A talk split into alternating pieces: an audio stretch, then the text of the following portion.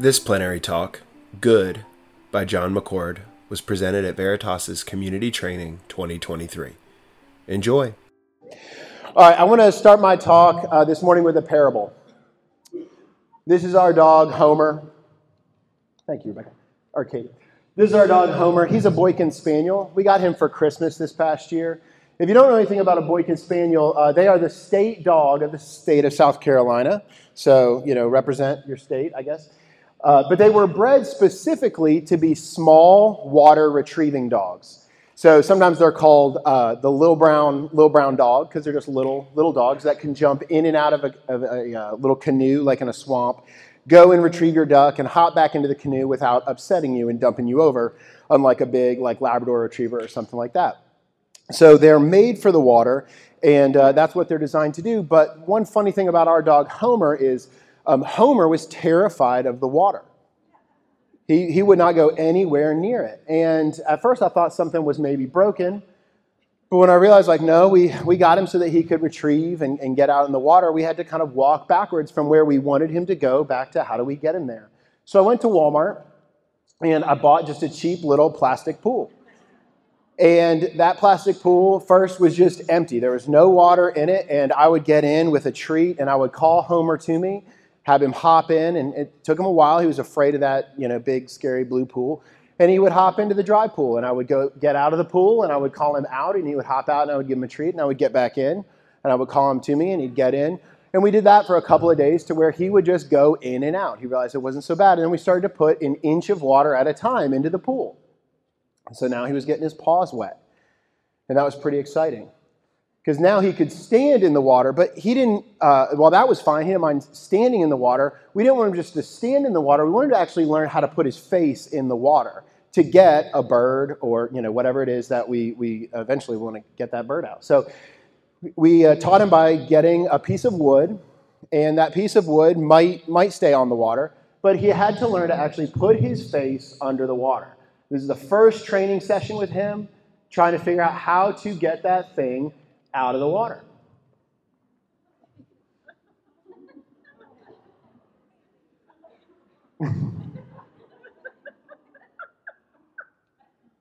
Nothing. Nothing in his mouth.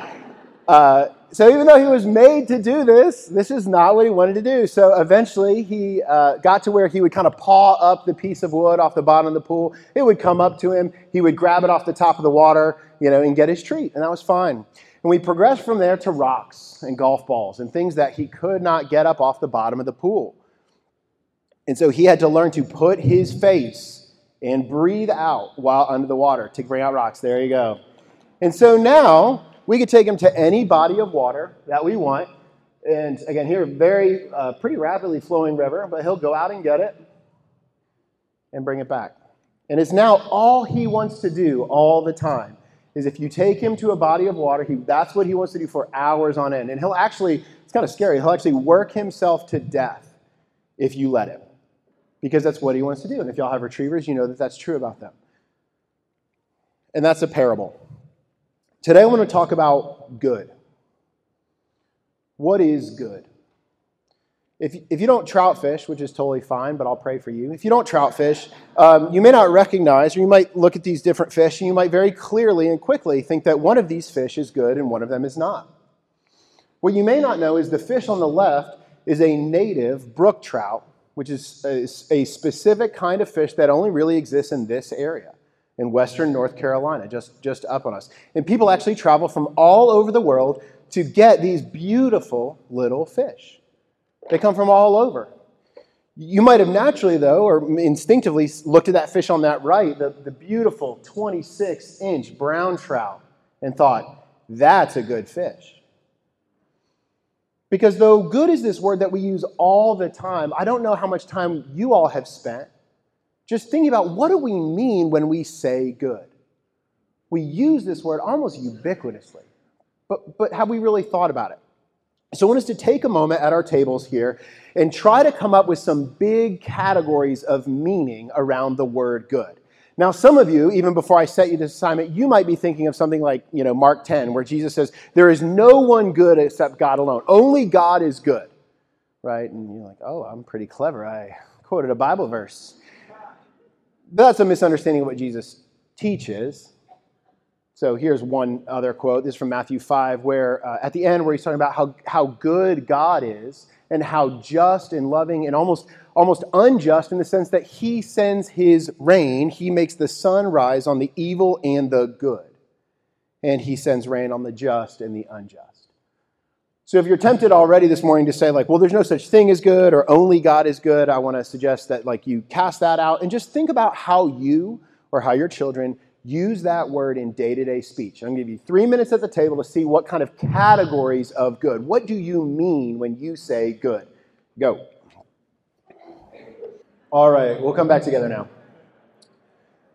I'm not sure what definitions or what ideas came up at, at your different tables, um, but I want to provide kind of some different examples of what you might think of as good. So, those of you who know me know that I like barbecue, I like cooking barbecue.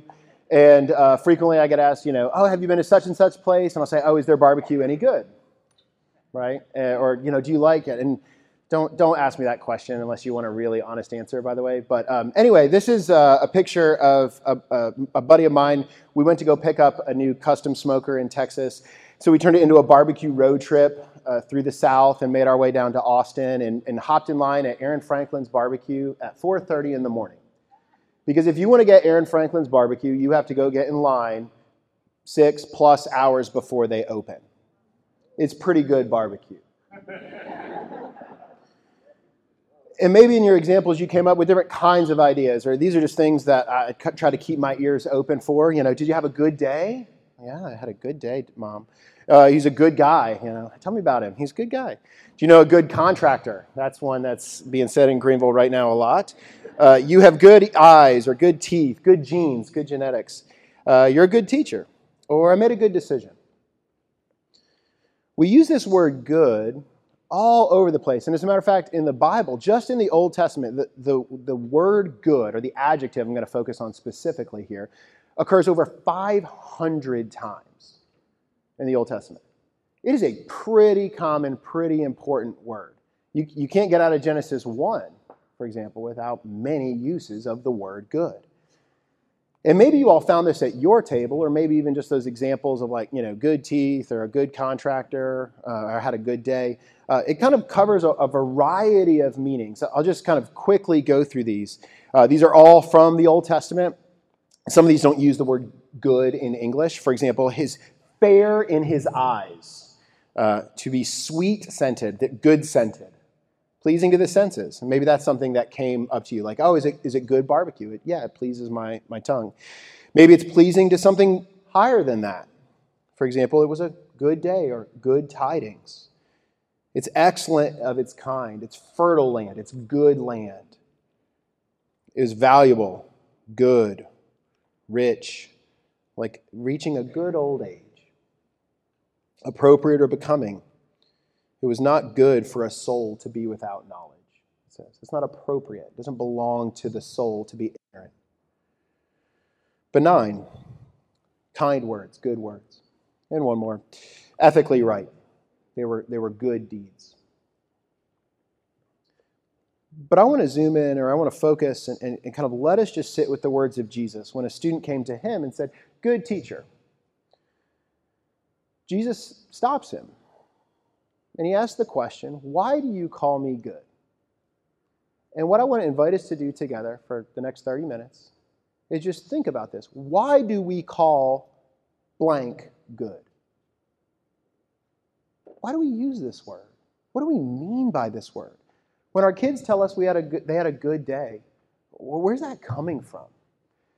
With our seniors in their economics class uh, two years back now, seniors and juniors who are now all off to college and doing their college thing, tear, tear. No, I asked him, part of our economics course, we read a book uh, by an old Greek philosopher named Xenophon. He was actually a general, uh, but he was a student of a guy named Socrates. And the book's called The Economist, the Oikonomikos, um, which just means the one who runs a house.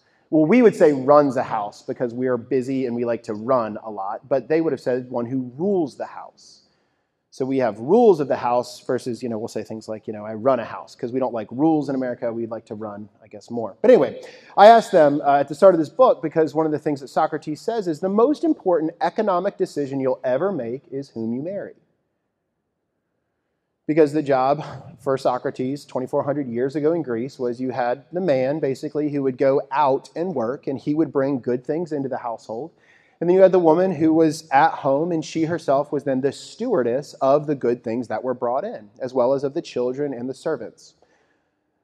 Not a ton of that has changed in 2,400 years. And so the word economist or uh, oikonomicus or oikonomica is used for the one who runs the household, whether that's external things like fields, crops, the shop, or internal things like the children and the things that come in. So I asked the seniors, I said, before we got reading it, I just said, you know, what makes someone a good spouse? Now, you may not think that like 17 year olds and 18 year olds would have a whole lot of thoughts on what a spouse uh, would need to be or would need to, to be like and their character to be good. But here's the list that they came up with.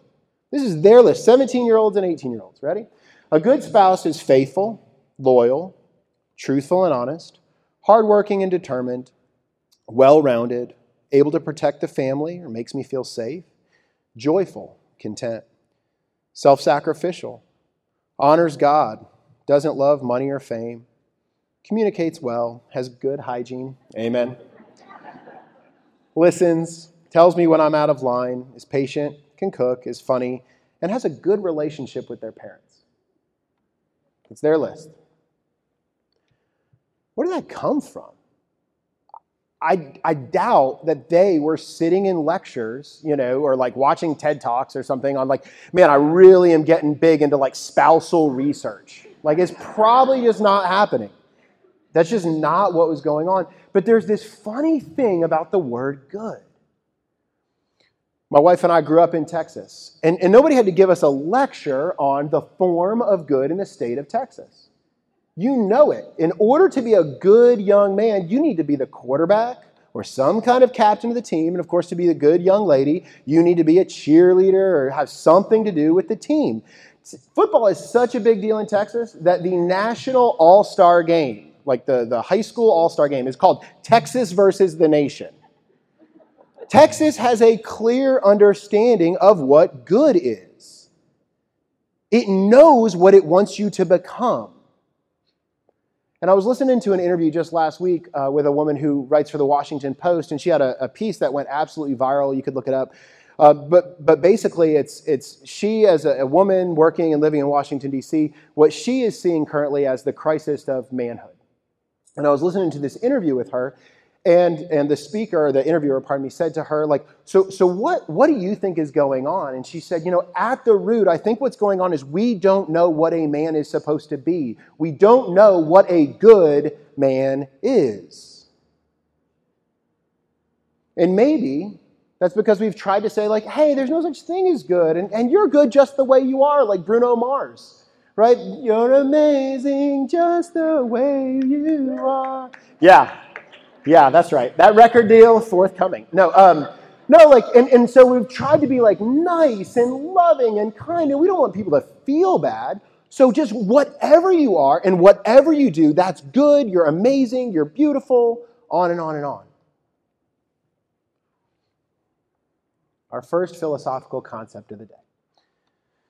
Big fancy pants word, the transcendentals. Anything over three syllables, I think, is a fancy pants philosophical or mathematical word. It's scary, I know. But the, the word transcendental just means that it goes across. The transcendentals are properties that things have that aren't just limited to one thing that all that exists, all that is, actually in some way shares and is like other things that exist. It transcends just the individual. And actually, the first transcendental is that it's existence. That if you are, you are. And other things that are, you're also like them because you are and I are and the mic stand are. No, is. Sorry. English, it's a verb. You just change the verb. Okay. Anyway, so like existence, everything that is, is.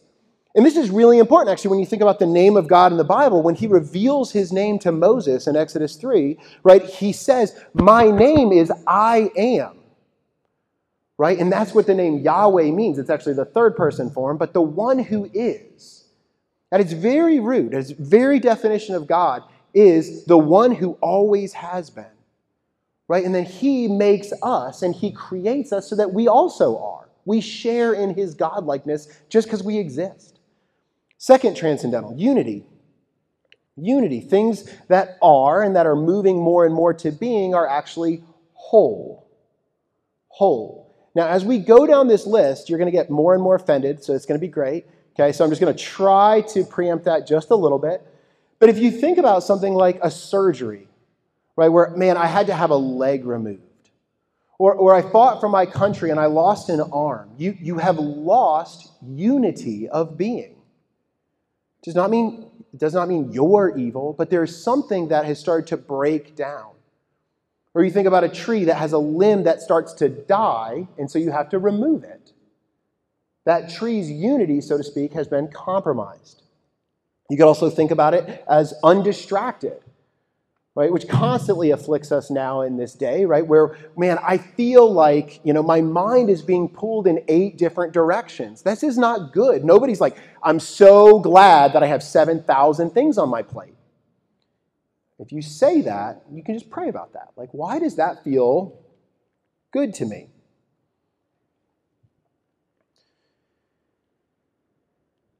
Goodness is one of these transcendentals. It's something that is not about a particular thing being good, but that actually everything that is, that fulfills its form, which we're going to talk about in a second, that is actually, it's growing in goodness. Truth, name of the school is Veritas. That is what Veritas means, is truth. And the last one, if you have heard this, if you've been here or you've gone to other conferences, you know that usually when we talk about transcendentals, we talk about three things goodness, truth, and beauty. Now, we're not going to talk about beauty, but I'll just tell you now that the whole reason we're talking about good this year is because in two years I want to talk about beauty. But I couldn't talk about beauty until I talked about truth and goodness. So it's a three year buildup. So get ready. Next year we're going to talk about truth. This year we're going to talk about lies. No, I'm just kidding. Okay, so all the transcendentals they have to, they need to operate together. If you want to think of them as a choir or an orchestra, they need to sing together. Okay? You, you, it's very hard, for example, to be good while embracing falsehood. Right? You're never like, man, he's a really good guy. He just lies all the time. Right? Or on the, the same thing, man, she is so just truthful. She speaks the truth, um, but she's really wicked. Like, really, what, what is it about? You know, like these things often go together, they sing together. So I just want to provide a couple of visuals of what that looks like. We were driving through Colorado last year, and um, I don't know what it was, but I just looked out my car to the left, and I just, man, that's beautiful. This mountain, it's called Blanca Peak. It's uh, a 14,000 foot mountain in Colorado, but one of the really neat things about it is it's like completely isolated from the, the mountain ranges, the Rockies. It's actually part of a different mountain range in Colorado. I don't know what it was about that mountain, but I, we were just driving down the road and we didn't crash, but you can actually see we were just driving. I was like, I got to get a picture of that. I was arrested by its beauty, and I had to do it. And it was also interesting because it was by itself. But it itself, I could see the whole mountain. It's a beautiful thing. Like there's just something good about God's creation. If you are not following pictures that are getting sent back by the James Webb telescope, you should do that because the heavens declare the glory of the Lord. One of the really neat things about the, what this telescope is sending back is you just get beauty upon beauty, and that is a goodness of God's existing creation that He made. Like we need more and more beauty. Or again, if you're surrounded by master gardeners, you can see that. Man, this is somebody who knows the truth about what it takes for different kinds of plants to flourish to create a unified whole piece of art. But I said we'll talk about the idea of form. Second major philosophical concept for me. I know some of you who have been here long enough, you know these, and you're like, come on, man. These are four ways you can answer the question why. The first why would be why does wood float? Wood floats because it's less dense than water, right? And that's the material cause. Second cause why did the gun go off? Well, the gun went off because I pulled the trigger. That's called the efficient cause. It's about the force that acted on it. In the physical sciences, these are the two primary causes or the two primary whys that we answer. It's things that we can put under a microscope or that we can run in a physics problem, right? Engineers in the room, right? Like, this is what you're working on. You're working on the materials and the way that these materials act and interact upon each other. But whether you're an ancient philosopher or a more modern philosopher like C.S. Lewis, you'd say, like, those are great and those matter, they're important. But the other two causes, the other two ways that we answer the reason why, matter even more. And they matter in a way that, that the first two don't. They matter to a degree that the first two don't. The third cause, the formal cause. We talked about this uh, a couple years ago at training and came up a bunch last year, of course, as well. But for those of you who are new, um, the form, the form, you could think of it as, as the shape of something. Now, we're almost immediately tempted to think of it as like a physical ideal.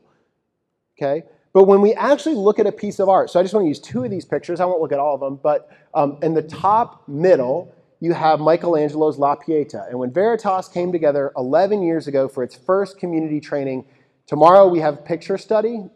That's what we looked at 11 years ago. When the community of Veritas first gathered 11 years ago in one place, we looked at that sculpture. And for the last two years, I've gotten to take our seniors over to Italy to look at that sculpture. It's really special. But that sculpture is, simply put, Mary holding the broken body of Jesus. That is the form of human flourishing for men and women just think about that. The form of flourishing for a human being consists of one of two things giving your life away to the fullest, to the death for those you love, and being willing to let someone you love give away their life to the fullest. In the bottom, we have a Medal of Honor award winner. He is not on this photo because he's an amazingly attractive man. He is a man that is recognized as having given away his life for the country. And so we give him the highest honor that you can receive the Medal of Honor. Form is not about something external necessarily. Okay? Though we use this phrase in sports. For example, if you watch British sportscasters, you know, they'll say, like, oh man, he's on, he's on good form. But you'll also hear British sportscasters say things like if somebody cheats or they flop in soccer, which happens all the time, right? They'll say, like, oh, it's bad form. They don't mean he's unhealthy physically. They mean that his evil of soul came out on the field. That's what they're talking about. He's cynical. And the fourth cause is the final cause. It's the ultimate purpose. It's the telos, the so what. And so C.S. Lewis, when he's writing in the 40s and the 50s, uh, he says, you know, the, the, the problem that I see with us is we have lost our formal, what does it mean to be a human, and our final, so what causes. So many of the breakouts, I will just tell you now, will try to address and try to look at not just the, you know, how do you do math or how do we do literature or something like that, but actually like, so what? What does it matter if you can read a book or not? What does it matter if you know anything at all about the human body? What is it? So what? And I'll just tell y'all, I, I think we are in a time that is starving for so what. We are, like, tell me what it means to live well and why it matters. We do not have midlife crises, we have formal and final cause crises. We desperately need the what. What are we aiming at? So I want to just share with you a couple of Bible passages that I think could, could help us as we kind of try to bring home this idea of like, man, what is good? So some of these from Genesis. God saw everything that he made, and behold, it was very good. It's the end of the creation account in Genesis 1. In Genesis 2, after man is created, we see it is not good that man should be alone. The first, not good. And maybe y'all have heard this already, but I just want to kind of beat this dead horse if I need to. This is before sin. Nori already touched on it. It is not good to be alone. It is not good to be alone. Adam was not sinful, but it was not good for even a perfect man to be alone. Don't be alone. Please don't be alone. I, this morning, as I was driving here, I saw kids, a group of kids waiting for the school bus. There were five kids, five out of five were on their phone. They were standing within seven feet of each other. Don't be alone. from Genesis 3. Really interesting, Genesis 3. Ooh, oh man. When the woman saw that the tree was good for food, this is talking about the tree of the knowledge of good and evil. She sees that it was good for food and a delight to the eyes. And the tree was to be desired to make one wise. She took its fruit and ate, and she also gave some to her husband who was with her, and he ate. We're going to come back to this again, but let me just suggest something. This is sinless Eve. Sinless. But something looked good to her that was not good for her. But it looked good to her. And one more passage from Lamentations 3. The Lord is good to those who wait for him, to the soul who seeks him. See if you can hear this from a suffering Jeremiah. It is good that one should wait quietly for the salvation of the Lord. It is good for a man that he bear the yoke in his youth.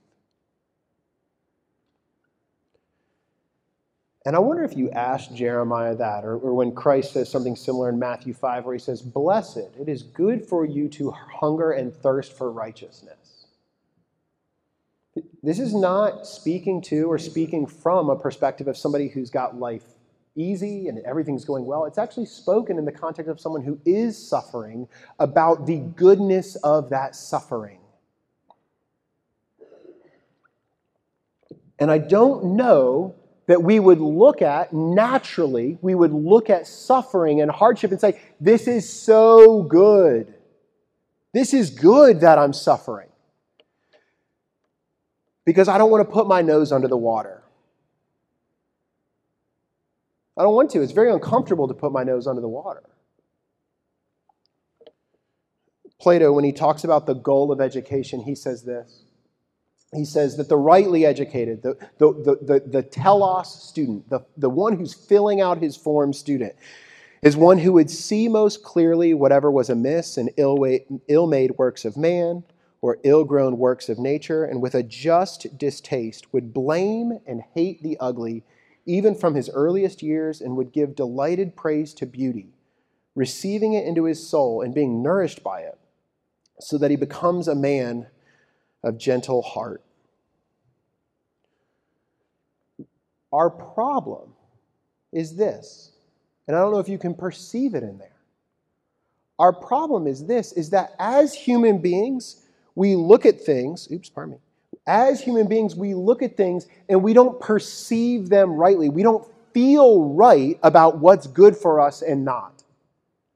From the book of Jonah, Jonah is complaining. I don't know if you remember this. I'm oh, sorry, I won't put it up the book of Jonah at the very end, throughout the whole book, Jonah is so mad that he has to go to these wicked, evil Assyrians and give them the word of the Lord.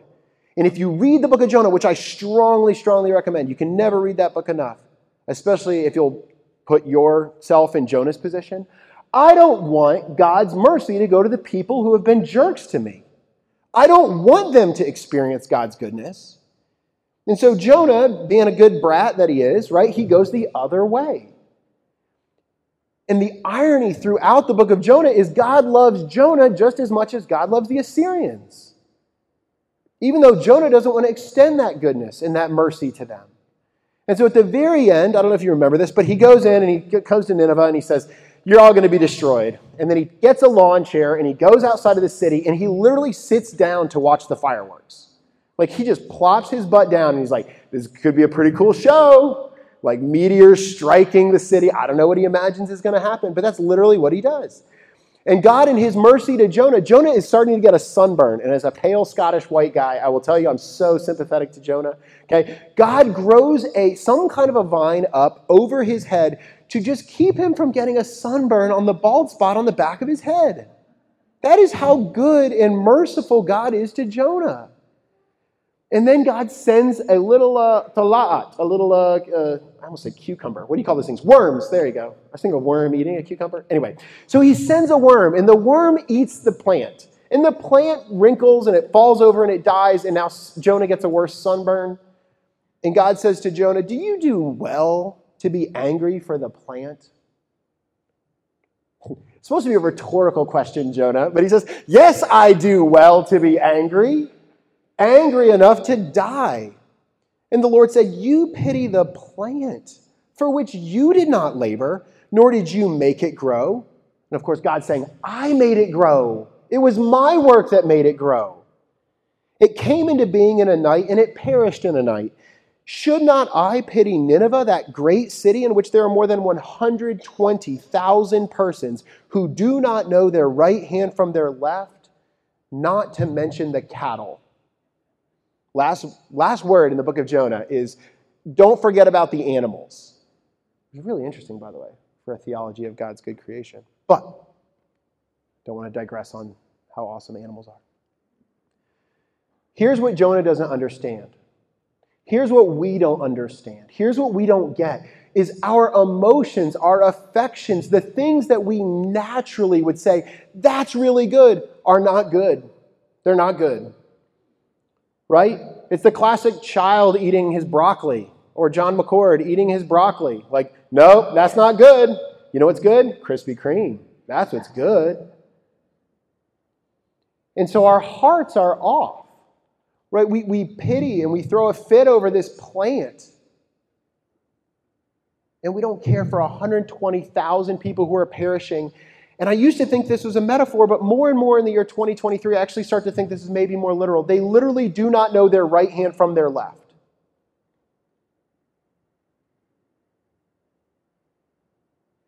And it's tempting to look at people who don't know their right hand from their left and take on the Jonah perspective. God just burn them all to the ground, man. They deserve it. They don't know their right hand from their left.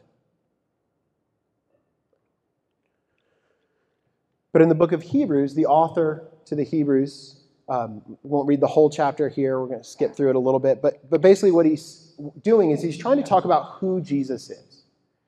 And he's talking about that, that tricky little section on Jesus being a priest of the order of Melchizedek. And he has to stop himself. And he says, I, I can't even say anything more about this because you all are such babies, you can't even stomach it. He literally says, like, I want to give you good adult food, but you have to drink mother's milk because you're babies. So we can't talk about these more nuanced, difficult things.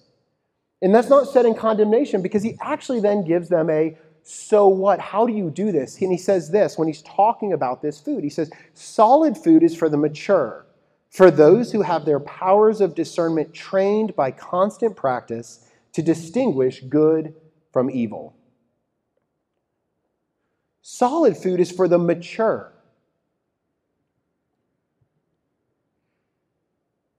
We don't need to be upset or disappointed or angry with our students or ourselves or our teachers when they seem to struggle between knowing what is good and what is not good.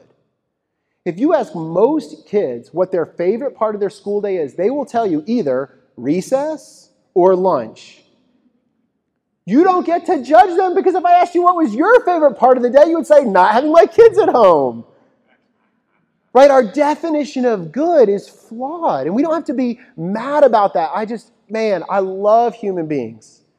We just got to love human beings like God loves human beings, y'all. He does not look at us and he does not look at our children and say, man, if y'all could just get it together. He looks at us like he looks at Ninevites. He says, they just need the word.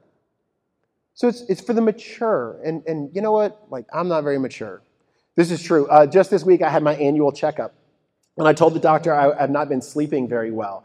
And he said, well, okay, well, you need to, you know, turn off uh, screens and things, you know, by nine o'clock and just kind of start to calm down. So, okay, all right, all right, okay, because I, cause I have this idea, right? I'm going to get more sleep and all these good things are going to happen from that.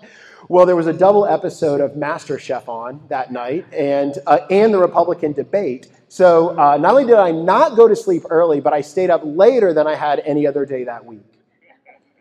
Stephen St. John says, if uh, what does he say? Uh, if the main problem with humans was knowledge, we would all be millionaires with six pack abs. You can think about that. What's wrong with us? Well, what's wrong with us is that our, our powers of discernment are off.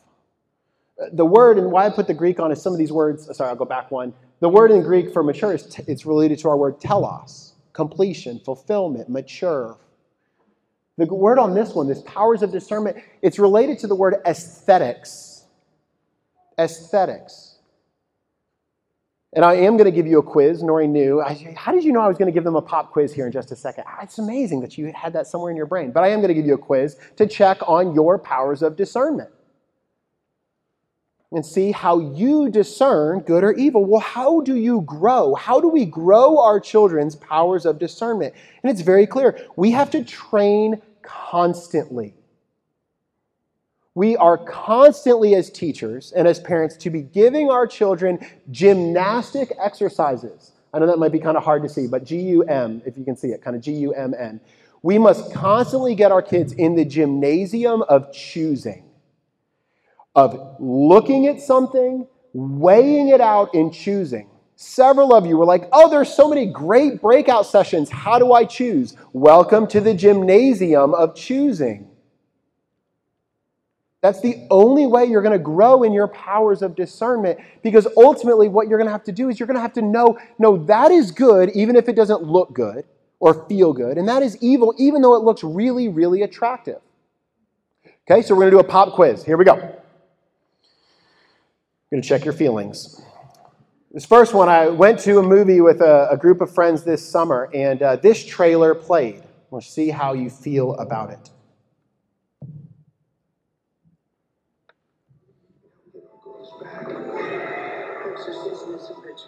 Every culture, every religion, they all use different methods. It's ready to kick off. Don't be scared. We've met before. All right, we'll pause there. Okay, I went to this movie with a guy who he was in his 50s and he literally put his head down and covered his eyes with his hands. And he just said, That's the devil. I want to tell you something. Do you know what the number one grossing genre of film is in our country? Horror. Horror. Welcome to Nineveh, y'all. Welcome to Nineveh. Okay, one that's maybe a little less scary. How do you feel? Oops, how do you feel about this?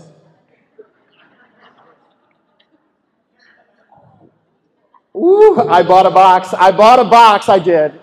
It's true, it's in my pantry right now. I bought a box. All right, here's another one. This is a Japanese man who has made a $16,000 dog costume. The name of his YouTube channel is I Want to Be an Animal.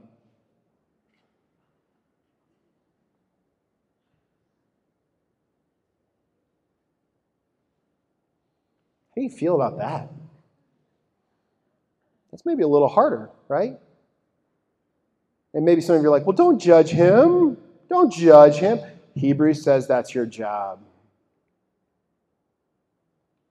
We don't have time to listen to this beautiful symphony. You can listen to Holst's Planet Suite, Jupiter. If your soul does not grow by listening to that, um, you know your feelings are off. I'm serious. I'm serious. I, I'm dead serious. How do you feel about this?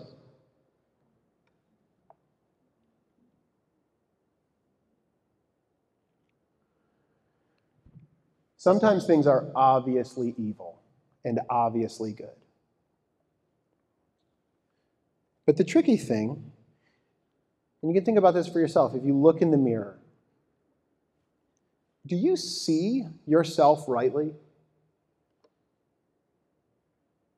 I was talking to somebody the other day who's a dietitian, and she said actually the best way for you to get a sense of what you look like, and I've actually heard an art teacher say the same thing, is to actually turn the camera upside down and look at yourself upside down. That's how broken our sense of perception is. We have to literally turn something upside down to have a hope of seeing it rightly. If, if you want to learn how to draw, you're interested in that, there's a, there's a great book called Drawing on the Right Side of the Brain, and that's actually the first exercise that that teacher tells you to do.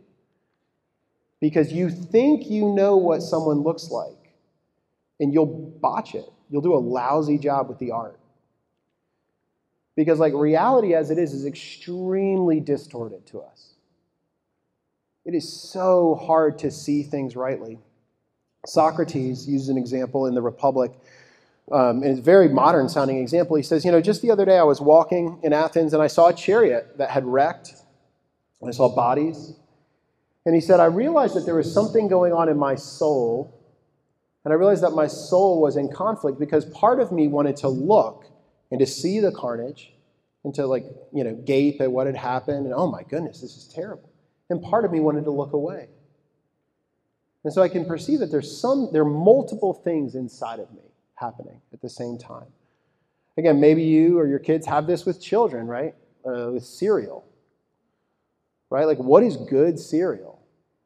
I grew up in a house with uh, Lucky Charms. Even when I went to summer camp, I would go and I would not eat meat or protein, which is what I should have been eating, right? Because I'm I was in Austin, Texas, where it's hot as all get out. So I should have been doing that. But what did I do? I went to the cereal area because they had Lucky Charms, those little sad little bowls of Lucky Charms, because that's what I've been trained to think was good. Or again, maybe you recognize some of these people that looked very good from the outside, depending on where and when they saw you saw them. Three of the four went to prison. One can barely walk. But we live in a society that likes to, to, to, say to us, with our current longings and our current inclinations, hey, whatever you want, you can get it. Uh, I was in the airport last week and I saw this from Auntie Anne's. It says, We have your cravings covered. it was a brilliant little advertisement, so I took a picture. Whatever you want, whatever you think is good, let, just go for it. Just no offense to Auntie Anne's. I went to the mall recently. I don't know if y'all have been to the mall recently, but uh, I got sent out on a, a mission to find a jersey. And I, I, I, hadn't been in the mall, I guess, in a long time, but I was amazed at, at not only how many like visual things there were, right? Come and shop at our store, but even like the perfumes and the candles and the scents. Like we are constantly being bombarded with different people's ideas of, man, this is good. This is what you need. If you're going to live well, you need these things. And so, what do we do? We live in a country that, that in, in a system that allows us to just pursue whatever we want. And we live at a time when everybody will tell you whatever you want is good. And so, to wrap up, I, I just have a couple of suggestions I want to make as far as how do you, how do, you do some good practice in a Hebrews chapter 5 kind of way, what does it look like to get into the gymnasium of good so that you might rightly discern and be mature?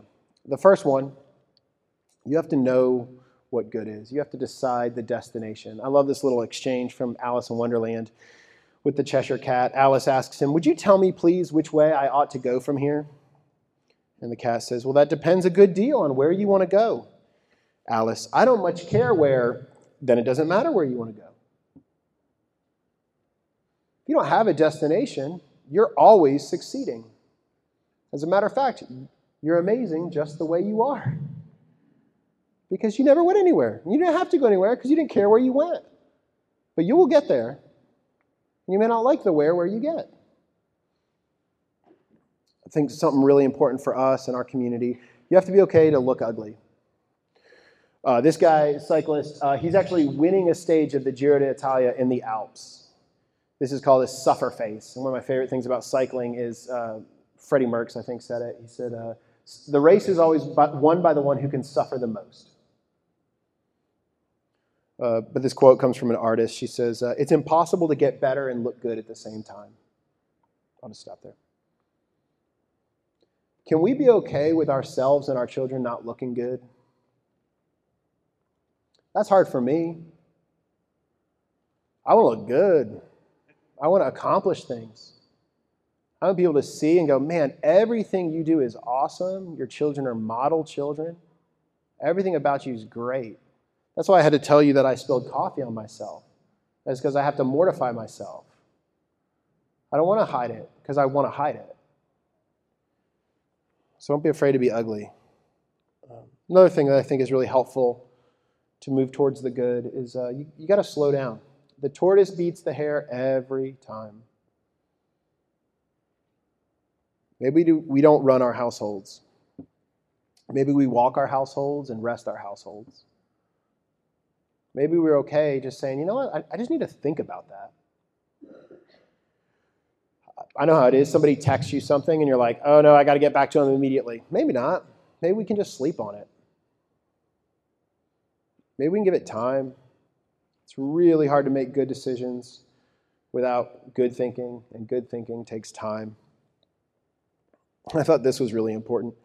Uh, in weightlifting, you want to figure out what's going to happen when you can't get the weight up.